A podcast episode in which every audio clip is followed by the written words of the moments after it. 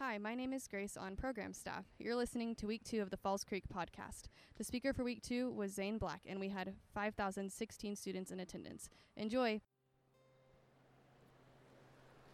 How you guys doing? It is awesome to be here again. My name is Zane Black, and I'm so pumped to be here with you guys. Um, one, I'm just excited because I, I look forward to weeks like this with great expectation. And, and here's what I, I expect. That God is going to do something here this week. Yes, and that is exciting. And now, I, I don't say that because, like, I think I'm some great speaker or that I have the ability to sort of influence you. I mean, it, just a little, like, in, into my life, uh, I barely graduated high school. Okay, so literally like before, that, I don't hope you should cheer for that, I'll be honest.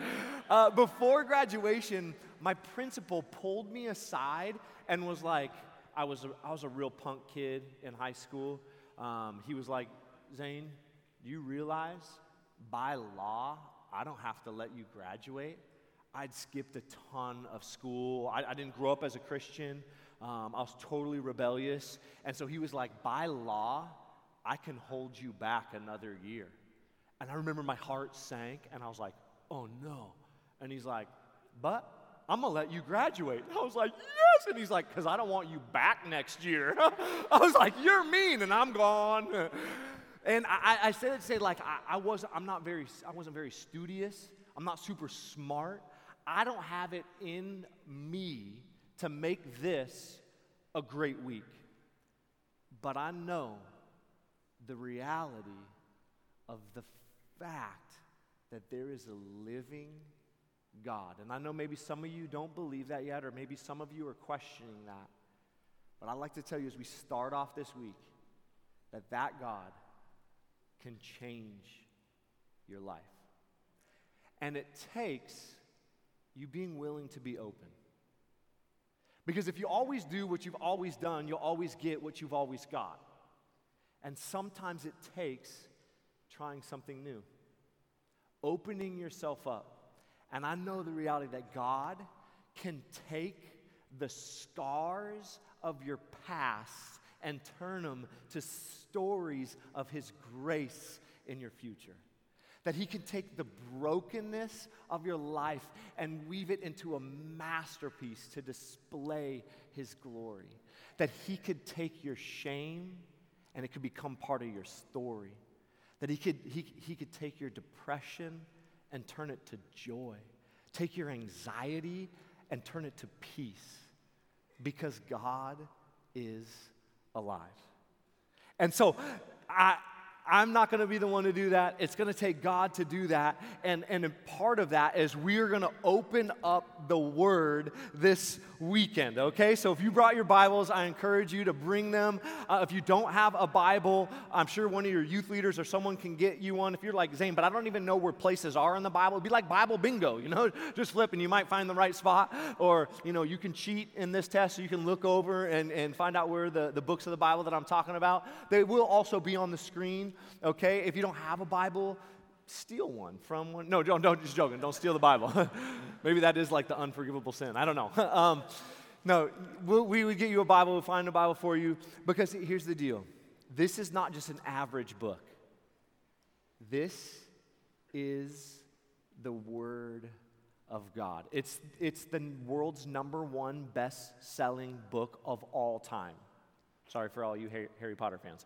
The Bible is the world's number one bestseller. And, and, and it's actually like our topic this week, we're going to talk about mystery and that there is a lot of mystery. I mean, one of the things that's mystery about this is that it was written by, you know, people are like, well, I don't trust the Bible. It was written by man. Well, technically it was written by over forty different people.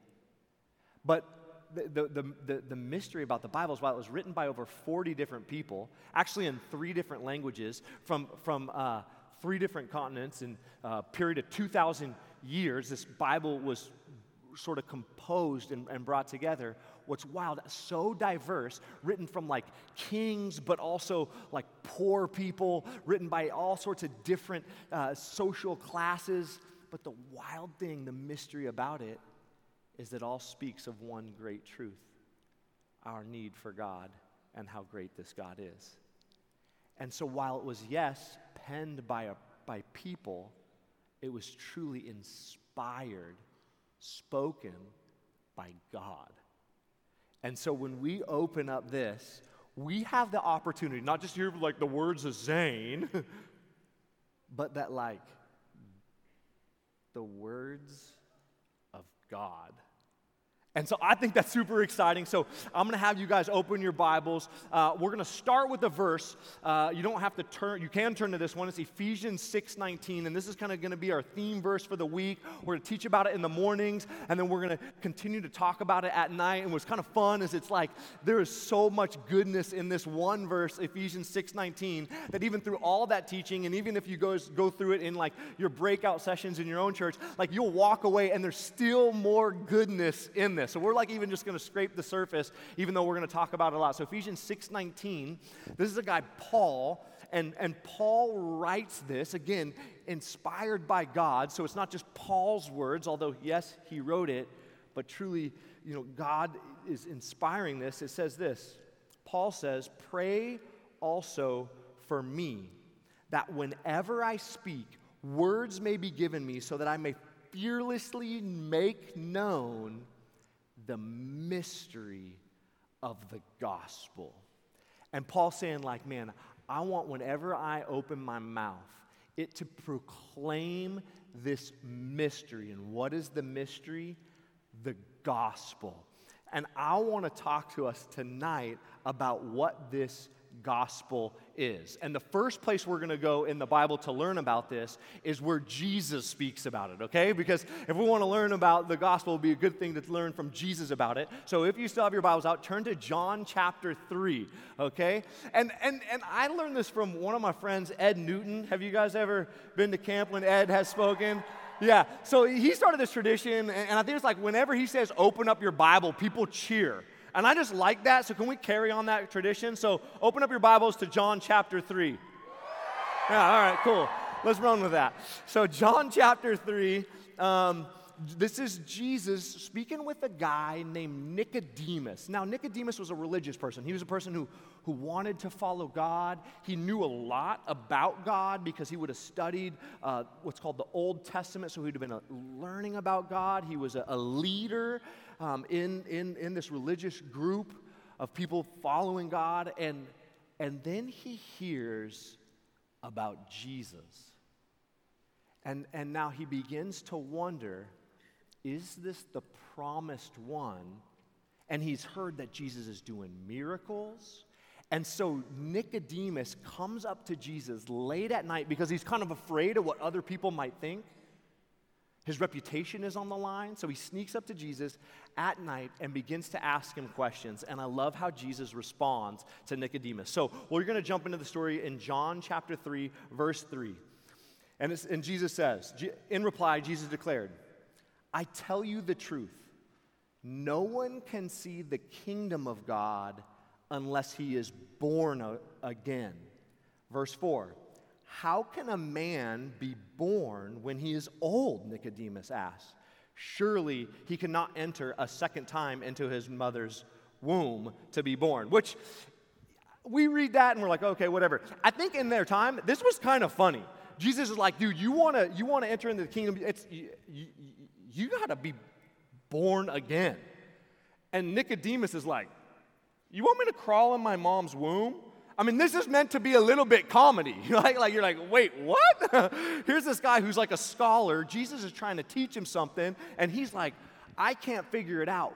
What I get from the beginning of this interaction of Jesus with Nicodemus is the mystery of the gospel. While it can be known, and we're going to talk about actually that the mystery has been revealed, it's not revealed through our hard study or our work to learn, but it takes an act of God.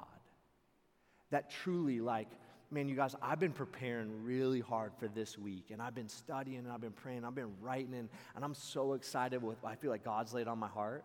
But here's the deal. I can't bring about the life of God in you.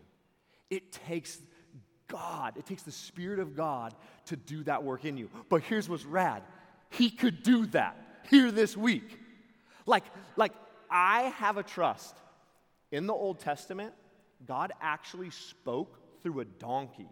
My prayer is that he would do it again this week. That if God spoke through a donkey in the Old Testament, he could do it again. And so I know this week that God could speak through me to you. And by the power of the Spirit of God, like you could come to a knowledge of knowing Jesus and being changed by the power of the gospel in you. Now, here's what's also true. If you're like, dude, Zane, I already know Jesus. There's another mystery of the gospel, which it's like the more you dive deeper into it, the greater it becomes. And the more that you, as you grow in your knowledge of God, get changed by God and become more like God in joy, in love, in peace, in patience, in kindness, in gentleness, and, and, and, and self, selflessness, and, and self-control. Fruits of the Spirit that they begin to produce in your life. So it's for all of us. And so, so this week, I get pumped because there is the true opportunity that the power of God could get unleashed in our lives. And it's power to truly change our lives. This is what Paul writes later uh, in, in Romans chapter one. He says, I'm not ashamed of the gospel, for it is the power of God. This is power to like change your life, change my life. How do I know that the gospel is powerful? It changed my life. I told you a little bit, you know, like I didn't, I, I wasn't right, you know, maybe the best kid.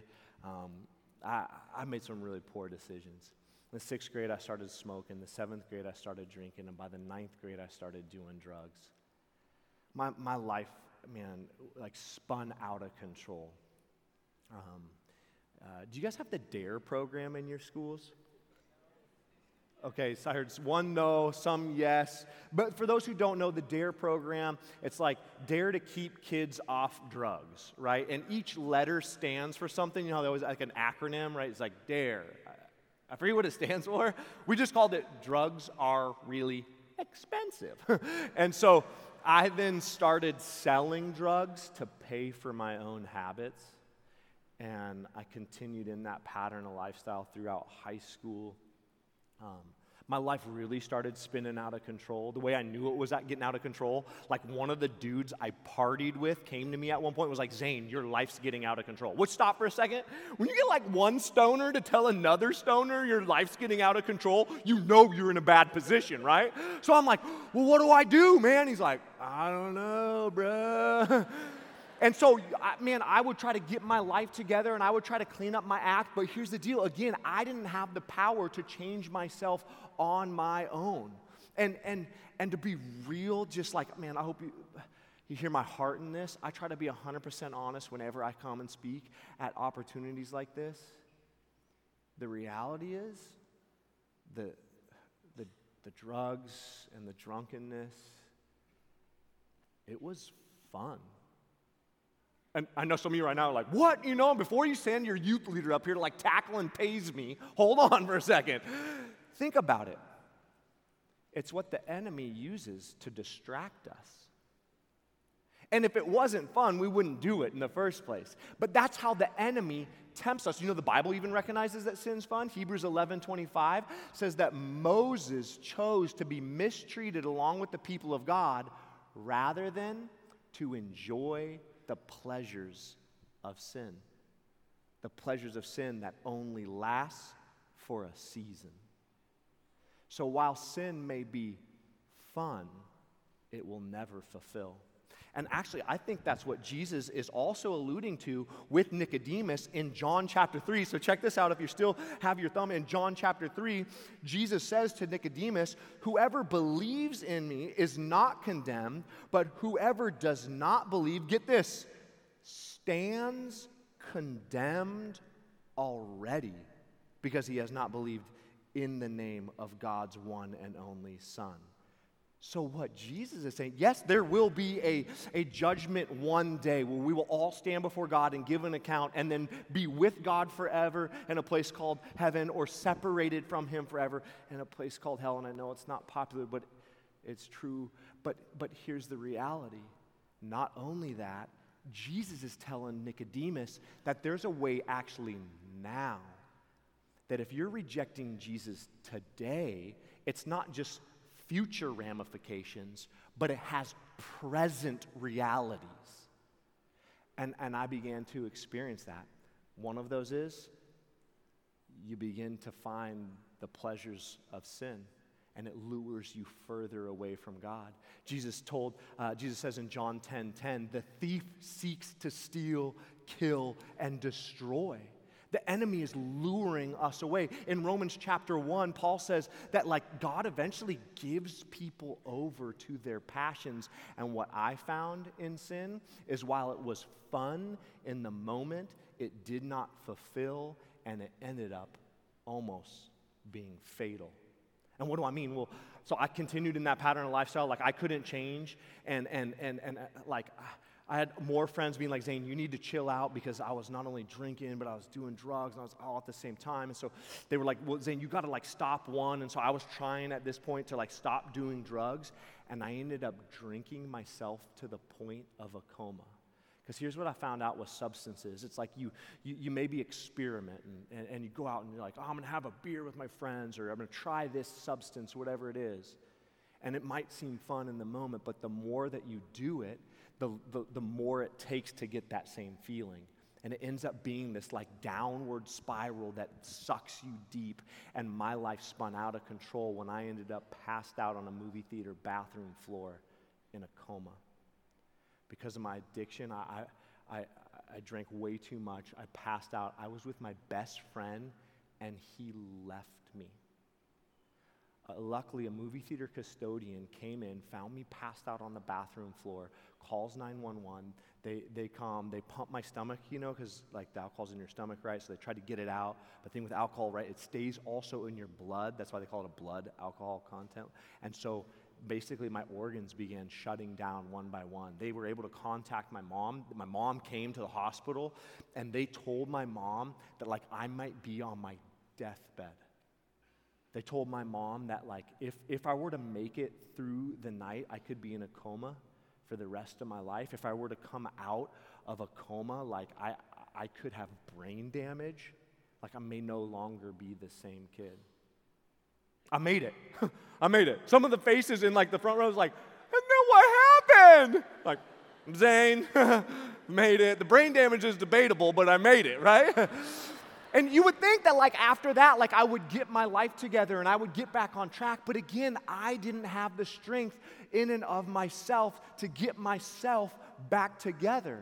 And, and I think this is the, the reality of the gospel, where then Jesus tells Nicodemus in John three sixteen, this is the part that changes everything. John three sixteen, and many of you have probably heard this before, it says, for God so loved the world that he gave his one and only son, that whoever believes in him shall not perish but have everlasting life. For God did not send his son into the world to condemn the world, but to save the world through him. And again, if the consequence is not only eternal but present, so is the gift. Yes, eternal, but now. That you can get saved now. And and that's what I began to experience in my life. I got invited. I, I won't tell the whole story right now, but I got invited uh, by a friend's family To, to church, and um, I heard about Jesus. I, I'll tell the kind of how it all went down later, okay? So you get kind of snapshot. And basically it was there that I met Jesus, and my life was changed forever. And I was sitting in a seat just like you are, and yeah, yeah, you can clap, whoever it was. That one person's like, yes! Everybody else is like, you deserve to die, you sinner. No, no, you weren't thinking that, but...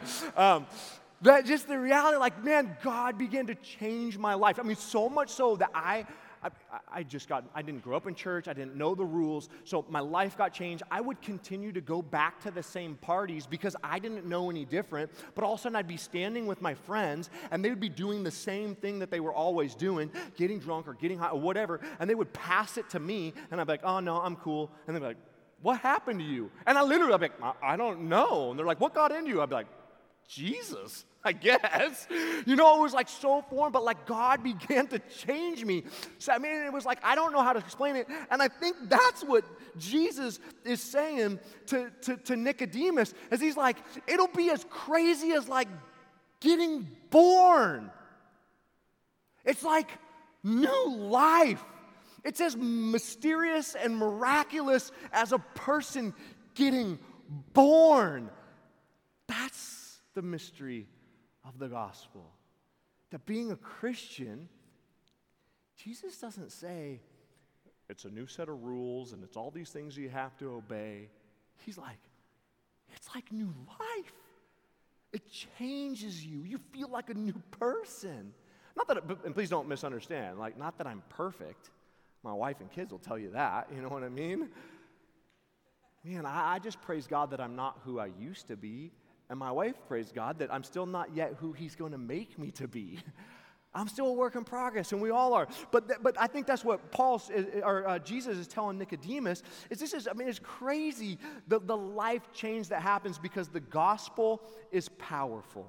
And I think this is why Paul writes in Ephesians six nineteen, the verse where he says, pray for me that whenever I speak, he's like, man, every time I open my mouth, let me just fearlessly make known this mystery. And here's the next part I want to say. The mystery has been revealed. And, and what's crazy is there may be some of you in this room who throughout the whole week you're going to hear it, but it might still remain a mystery to you. And that's the reality because it can't come just through your great education or your hard effort. It's going to take an act of God. But he could do that if you're open to him. And and and and and this mystery, man, when it comes to life in you, it changes you. And and just I want to try to sum it up in, in a quick way that will maybe hopefully help of like, well, what is this gospel then, Zane? It, it starts, the gospel, it starts with God. So if you're taking notes, I would write that like one great God. And we're going to talk through these couple points this week. So if you miss it now, you'll, you'll get it. It starts with one great God. Comes to one great problem, moves to one great hope, and boils all down for all of us to one great decision. The first part, one great God. I mean, think about this. In the garden, you were made to know God. Like there is a purpose for your life, and it was meant to be with God. Let, like, let this bake your noodle for a minute. That the God of the universe made you. Psalm one thirty-nine says that he knit you together in your mother's womb. That like your life is not an accident and that he loves you. So like if God had a wallet, your picture would be in it. You know, if he had like a tattoo, it would be your name. It would be like the heart, you know, the little arrow through it would be like Zane, right? Like God loves you. He made you. He knows you and he wants you to get to know him.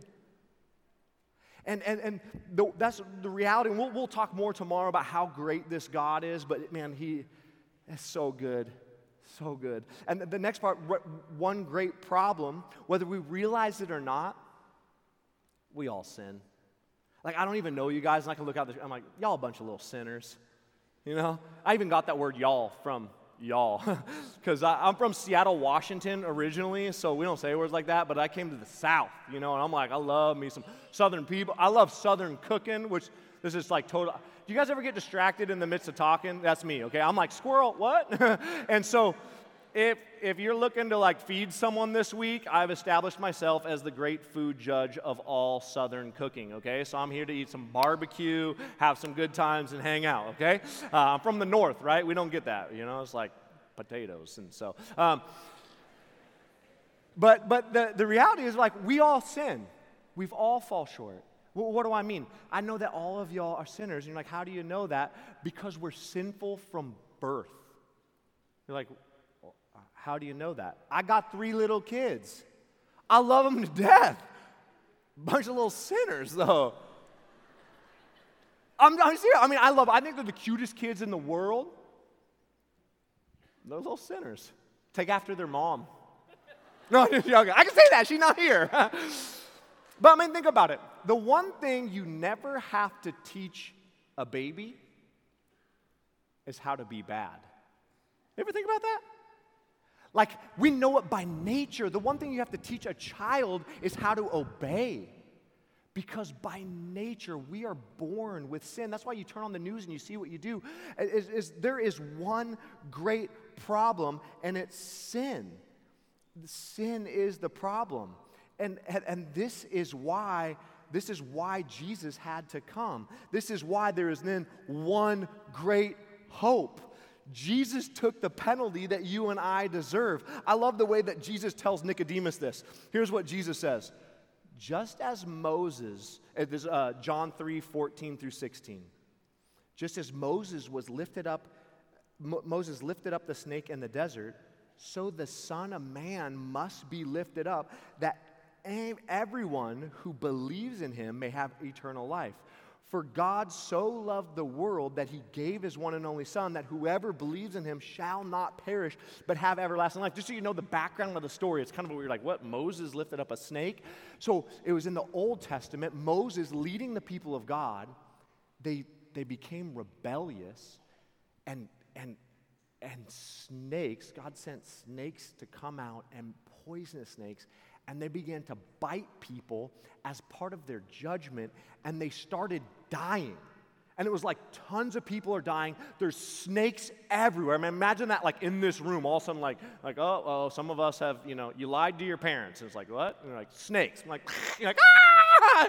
You know, and starts biting, and you're like, there goes Jimmy. He gone. You know, he's like, oh, I've been bit. and, and all of a sudden, you know, Uh, Todd comes up here and he's like, I heard from the Lord, and he like takes this bronze snake and he's like, here's what you got to do. You're like, what is what? We're like, you know, you're now your youth pastor, like, he gone too, you know? You're like, oh man, and, like, snakes are coming. What do we do? And Todd's like, here it is, and he takes this gold, this bronze snake, and like wraps it around a stick and says, anyone who looks at the snake on the stick will be healed immediately.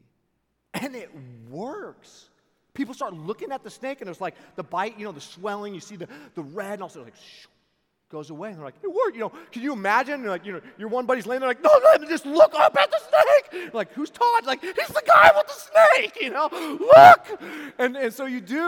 What is so crazy is this is what Jesus says. This is this is salvation. He says, this is this is the one great hope.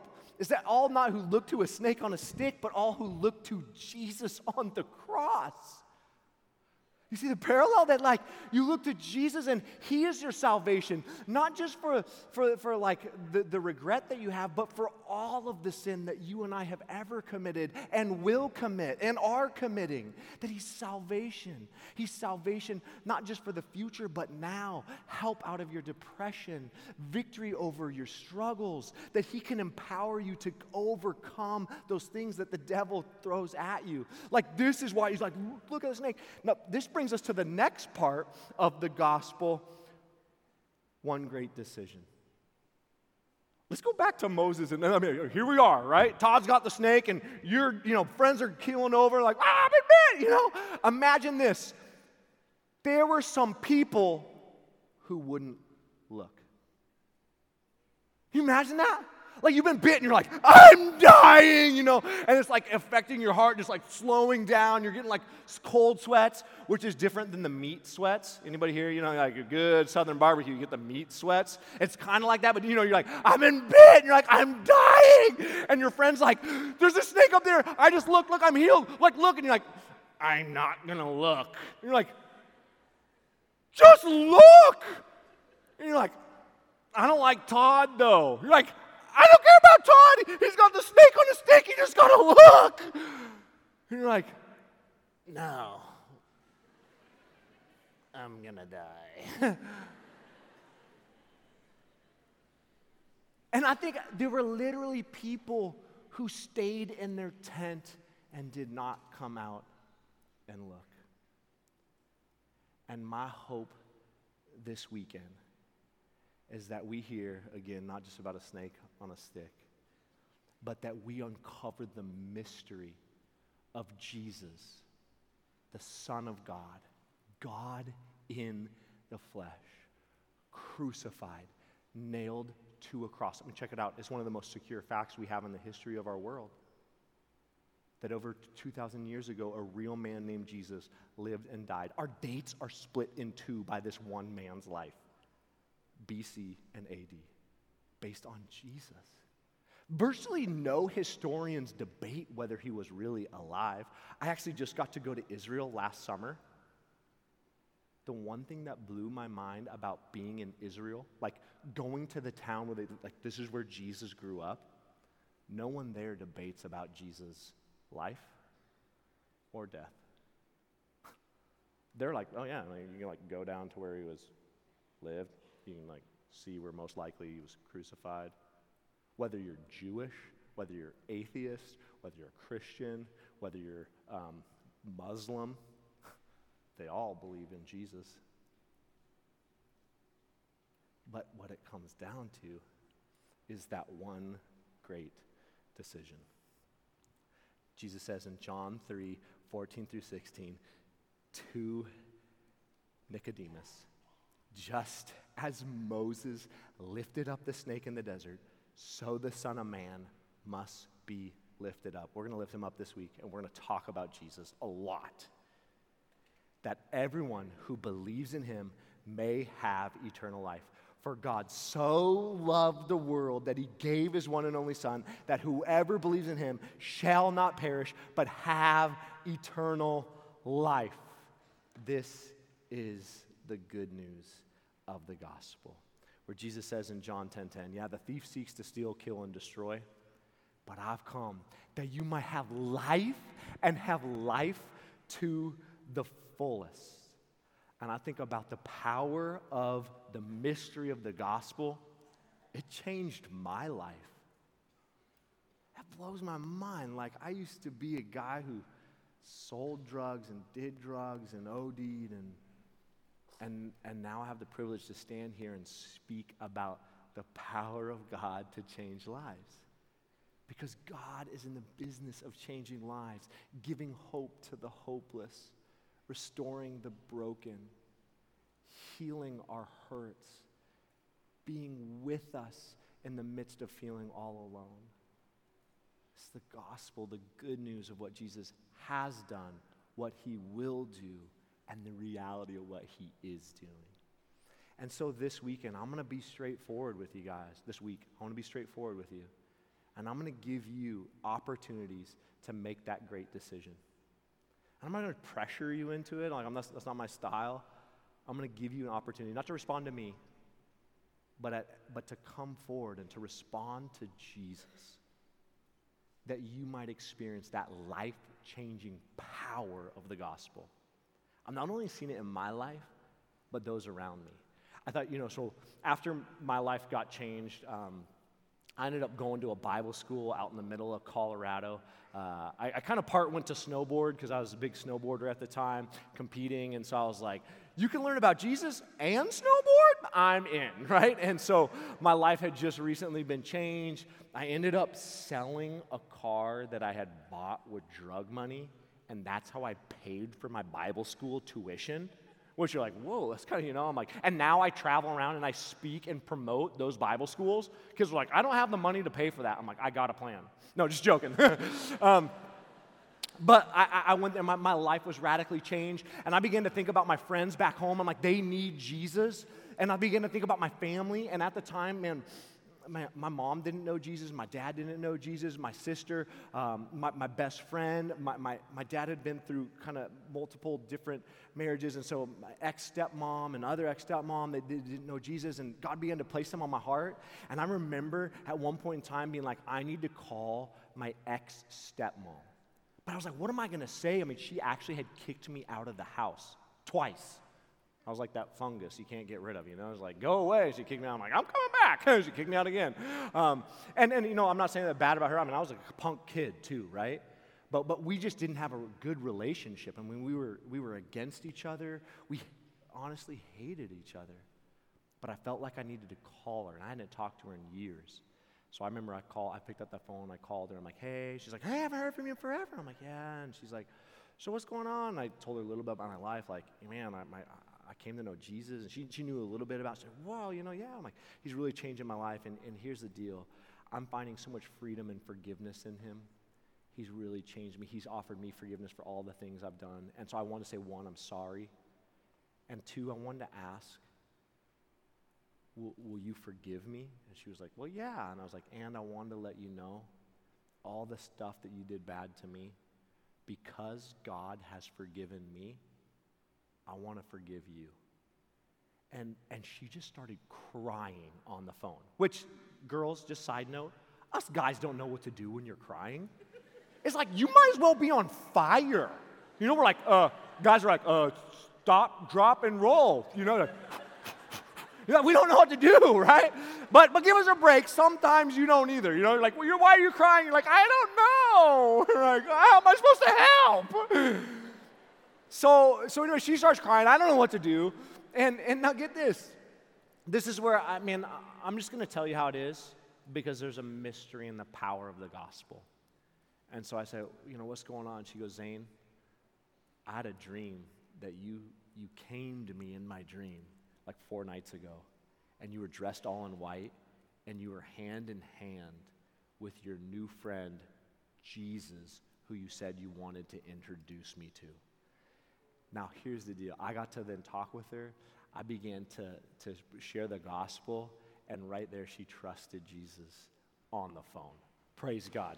Now, here's the craziest part about it is she then wanted me to baptize her and her new husband.